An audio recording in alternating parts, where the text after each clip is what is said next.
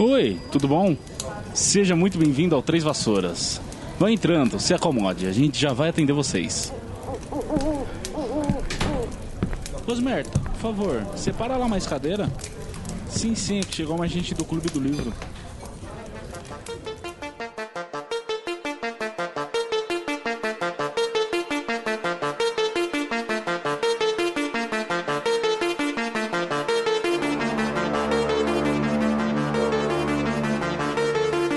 Olá, olá, seja muito bem-vindo, seja muito bem-vinda para mais um episódio de Bestiário. Eu sou o Thiago, Fogo James, e hoje falarei dessa incrível e fantástica criatura chamada Cinzal, ou Ashwinder no original. E bem, para quem ainda não está por dentro do que é o bestiário, bom, esse é um spin-off do Três Vassouras, né? Um segundo quadro aqui dentro do nosso feed que se propõe a quinzenalmente, ou sempre que possível, falar única e exclusivamente de uma das 81 espécies presentes no livro Animais Fantásticos e Onde Habitam. E a ideia desse quadro é de haver uma certa alternância entre os hosts aqui do Três Vassouras. Ou seja, de eu ou a Heloísa alternarmos na apresentação dos episódios. Assim que, embora tenha coincidido de tanto no primeiro como no segundo episódio eu ter sido o host, isso não necessariamente significa que só eu vou estar dando as caras por aqui. A proposta desse quadro, na real, também, né, é de mais do que ter uma alternância entre eu e Heloísa, é de também abrir espaço para que várias pessoas participem e sintam esse gostinho de ser host. Inclusive, se você é nosso ouvinte e também quer estar aqui, sinta-se à vontade para entrar em contato com a gente. As nossas redes sociais estão na descrição desse episódio, bem como o nosso e-mail. Bom, explicações feitas, bora então para a criatura de hoje? DJ Gandalfo, taca-lhe pau.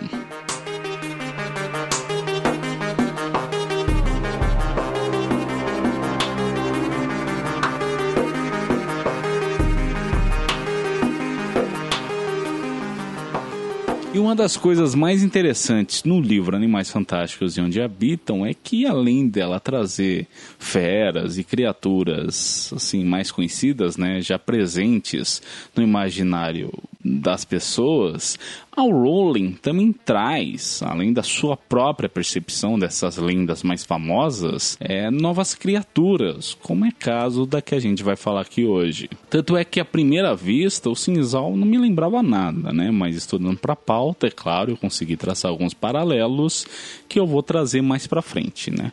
Mas eu já adianto aqui é mais. Eu reitero mais uma vez que o que eu gosto na Rowling é justamente dessa capacidade que ela teve para criar seu próprio universo e que esses primeiros anos foram assim muito férteis e criativos, né? Sim, ela soube trabalhar muito bem com o que ela tinha e é uma pena que já nos últimos anos isso começou a descarrilhar, né? Sair aí pouco dos trilhos. né? Pouco foi eufemismo, né? Foi bastante na real, né? Só a gente vê o Criança Amaldiçoada, o epílogo de As Relíquias da Morte, é, sem falar nessa nova trilogia, né? De Animais Fantásticos e Onde Habitam, que está sendo adaptada para os cinemas. Além, é claro, de todo o posicionamento da escritora hoje com vários tweets de transfobia, e enfim, sabe? É, é, eu sei que quem já no, nos ouve há muito tempo sabe qual que é o nosso posicionamento com relação a tudo isso, mas é sempre bom relembrar, né? Enfim, voltando para o nosso animal fantástico, que afinal é a pauta do episódio de hoje, é, o cinzal tem algumas particularidades bem interessantes, a começar pelo fato de que ele surge sempre quando alguém acende um fogo mágico e esquece de apagá-lo. Fica inclusive um alerta aí para os nossos ouvintes que sempre esquecem algo no fogo, né? Mas enquanto no mundo trouxa o máximo que pode acontecer é a gente queimar um arroz, explodir uma panela de pressão, no mundo bruxo é dessas chamas esquecidas aí, né? Dessas chamas mágicas esquecidas aí, é, surge uma serpente fina, cinza claro, de olhos bem brilhantes e, bom, depois dela surge né, desse fogo mágico, o cinzal vai procurar o lugar mais escuro da sua casa para depositar ovos, né? E depois que ela bota esses ovos, ela se esvai em cinzas. E eu imagino que esse seja um processo sim rápido, porque o tempo médio de vida de um cinzal é de apenas uma hora. E esses ovos, eles são descritos como sendo vermelho vivo, além de liberar muito calor. Mas assim, são quentes mesmo, tá ligado? Ao ponto de iniciarem um incêndio. Então, o único jeito de evitar isso, claro, além de você não esquecer, sempre que você acender um fogo mágico, lembrar de apagar ele, é chegar a tempo, né? Descobrir esses ovos a tempo e lançar um feitiço congelante para que não se incendie a sua casa, né? Para que a sua casa não entre em combustão. E o Ministério da Magia classifica o Cinzal como sendo três X-Men, ou seja, né, na própria definição deles, um bruxo competente poderia dar conta do recado. Mas assim, se eu fosse um bruxo, eu acho que não seria muito competente, né? Na real, ia estar tá bem fudido se, se eu por acaso acendesse um fogo mágico, esquecesse de apagá-lo, surgir um cinzal ele botasse ovos na minha casa, né? Porque, embora a princípio pareça inofensivo, mano, esses bichinhos eles dão. são capazes de, de fazer um estrago, né, mano? Tá louco. Tipo, imagina se eu acendi um fogo mágico e sair de casa pra, sei lá, comprar cigarro. É, quando eu voltar, não, não tenho mais casa. Simplesmente assim, sabe? Mas é legal de saber também que uma vez que esses ovos de cinzal são congelados, com esse feitiço congelante, eles têm algumas propriedades mágicas, né? Eles podem ser usados, por exemplo, pro preparo de poções do amor, é, além de também eles servirem pra cura de malária, né? Se comidos inteiro. E aí eu fico até pensando se não rola tipo uma fabricação industrial, né? Muitas aspas aqui, de que tem gente que não faria isso de propósito, sabe? Pessoas no ramo de poções, é, ou até boticários, né? Se não me engano, a gente tem boticários, acho que esse é o termo dentro do mundo bruxo, que as pessoas precisam, né, desses ingredientes, então elas por conta própria, em larga escala ou média escala, é, lancem esses fogos mágicos, né, para surgir os cinzais, eles botarem ovo,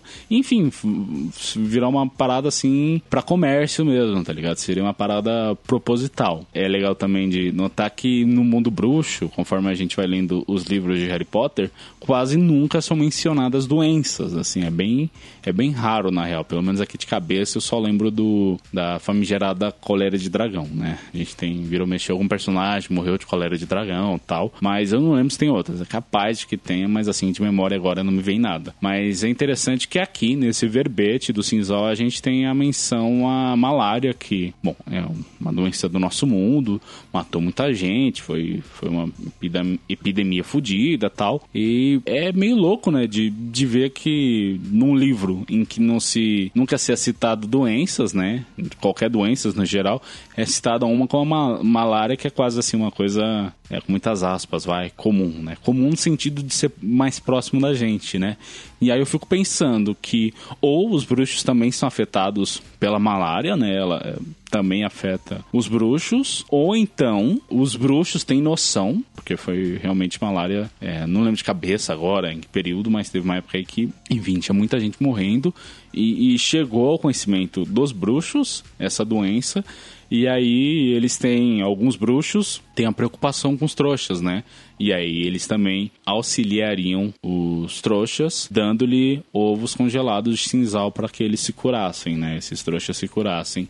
Mas aí fica, já, acho que eu já é, entrei muito no campo da imaginação aqui, né? Enfim, eu também fiquei o episódio inteiro falando fogo mágico, fogo mágico. Você deve estar pensando, né? Mas que raio de fogo mágico é esse, né? Será que é sempre que algum bruxo invoca com a sua varinha algum feitiço de fogo, como é caso do incêndio, ou então aquele feitiço que a Hermione usa no primeiro livro, né, que não, não tem propriamente o nome, mas aquele que ela guarda chamas num potinho, num potinho de, de geleia, acho que é de geleia, né, um pote de vidro, é, mas na real não, né? O, a definição que o Animais Fantásticos dá é o seguinte: é, fogo mágico é qualquer fogo a que se tenha adicionado uma substância mágica, como o pó de flu. Né? Pó de flu a gente vai ver no segundo livro. Ele é usado como meio de transporte, né? Você entra numa lareira, aí você joga o pó de flu e aí você fala pra onde você quer ir, você vai parar em outra lareira de qualquer parte do mundo, né? É isso e não você invocar chamas com a sua varinha, né? Bom, Agora, quanto aos paralelos com outras obras, lendas e mitos, é, eu acho que eu consigo traçar dois, mas vai ficar a critério de vocês se vocês concordam ou não, porque talvez eu tenha forçado um pouco a barra, né? Já que eu disse que num primeiro momento eu tinha achado o Cinzal como uma parada assim única, no sentido de não sei, entender como eles fechando em si, sabe? Não, não tendo relação com outras paradas, mas aí, estudando pra pauta, eu lembrei que as Fênix têm um processo parecido, né? No sentido de que elas também surgem das chamas, só que não é bem das chamas, né? Na real, é uma Fênix quando tá pra morrer, ela entra num processo de autocombustão, né? Ela pega fogo, só que ela, ela se extingue nas próprias chamas até virar cinzas e das cinzas surge uma nova fênix, né? Uma bebê fênix, né? Então a diferença seria que é, ela não surge necessariamente do fogo, senão das suas cinzas, né? E outro paralelo que a gente pode traçar é se voltar para as nossas lendas nacionais, né? Mencionar aqui o nosso queridíssimo Boitatá. Só que, diferente do que muita gente acha, que se trata de um boi chamado Tatá, na real não. O Boitatá, na verdade, se trata de uma cobra de fogo. Segundo as lendas indígenas, ela seria uma cobra com o corpo todo recoberto de chamas que protegeria nossas florestas, né? Claro, essa é uma das versões da lenda. Como ela está presente em todo o Brasil, tem-se várias versões dessa lenda, sendo que até mesmo o nome dela sofre diversas variações, né? Como Baitatá, Biatatá, Bitatá, Batatão, entre outros, imagino eu, né? Inclusive, Boitatá no indígena significa justamente isso, né? Boi seria cobra e tatá de fogo. Claro que eu estou sendo muito reducionista aqui, enfim, é, mas é, significado que tem, até falo que tem outras variações, então imagino que boitatá é, seja o produto, né? Seja também uma variação, assim. Eu deveria ter estudado um pouco mais para pauta, né? Mas, enfim, eu tô trazendo muito conhecimento, muito senso comum aqui, né? Seria interessante fazer uma pesquisa aqui. Vou, vou pesquisar aqui para não ficar feio pro meu lado, né? Pera aí, rapidão. Ó, oh, gente, como eu tô gravando no dia de publicação do episódio, eu recorri à Wikipédia, né? Vamos uma definição então que a Wikipédia dá. O termo mais difundido é boitatá. O termo é a junção das palavras tupis boi e tatá, significando cobra e fogo, respectivamente, ou ainda de emboi, a coisa ou o agente. Significa assim: cobra de fogo, fogo da cobra, em forma de cobra ou coisa de fogo. E aqui ele aponta, a Wikipédia também aponta, é da onde provém essas variações que eu apontei para vocês, né? O que ele fala. No sul é chamado de baitatá ou batatá e até mesmo de boitatá. Na Bahia aparece como biatatá. Em Minas Gerais, chamam-no de bata. No Nordeste, é comum o termo batatão. Nos estados de Sergipe e Alagoas, recebem os nomes de Jean de la Fosse ou Jean de la Fosse. E é interessante também que Boitatá, ele está muito atrelado ao fenômeno do fogo fato. Inclusive, se vocês pesquisarem fogo fato no Google, ele vai apontar que é um seria um sinônimo, né, de fogo fato, sinônimo de fogo fato seria boitatá. Mas o que seria, né, o fenômeno do fogo fato? Bom, além de ter um nome muito foda, né, fogo fato, ele se trata, né, é o nome que se dá sempre quando você presencia uma luz que aparece à noite, emanada de um espaço, geralmente um terreno pantanoso ou de sepulturas, e que essa luz provém da combustão de gases que por sua vez são provenientes da decomposição de matérias orgânicas. Ou seja, né, a gente tem em terrenos pantanosos ou cemitérios vários compostos se decompondo, né? E a decomposição desses compostos emite gases. E esses gases, obviamente, entram em combustão e a combustão desses gases emitem por sua vez luzes, né? E aí acredita-se que os indígenas viam esses gases e aí eles associavam a criaturas como, no caso do nosso boitatá, né? Uma cobra de fogo. Sendo verdade ou não, né? Essa versão então eu eu acho que eu já vou encerrar por aqui, né? Espero que vocês tenham curtido o episódio, assim como eu, né? Inclusive, agora sim, esse é o último episódio do ano, né? E, meu, assim, eu não é só porque eu idealizei o projeto, eu fiz a pauta, mas eu realmente curti de verdade falar do Cinzal, né? Eu, à primeira vista, a primeira vez que eu li o verbete, eu achei que ia ser mais uma dessas criaturas tediosas que a gente tem dentro do Animais Fantásticos, mas não, eu curti bastante o conceito tal, né? É, e novamente, que eu elogiei o processo de escrita da Rowling. Mas, gente, é só isso, assim, realmente que, que eu acho legal de destacar dessa mulher, porque de resto é aquilo, né, mano? Fogo nos transfóbicos e é isso. Bom, eu espero que vocês tenham curtido também nosso trampo nesse ano de 2021, tanto meu como da Heloísa, porque da nossa parte a gente curtiu muito, então espero que vocês também tenham gostado. E, bom, 2022 promete muitas novidades por aqui também, né? Eu desejo a todo mundo um feliz 2022, que seja mil vezes melhor que 2021, que sério, que ano do caralho. Mas enfim, pelo menos aqui da parte do Três Vassouras foi muito legal, né?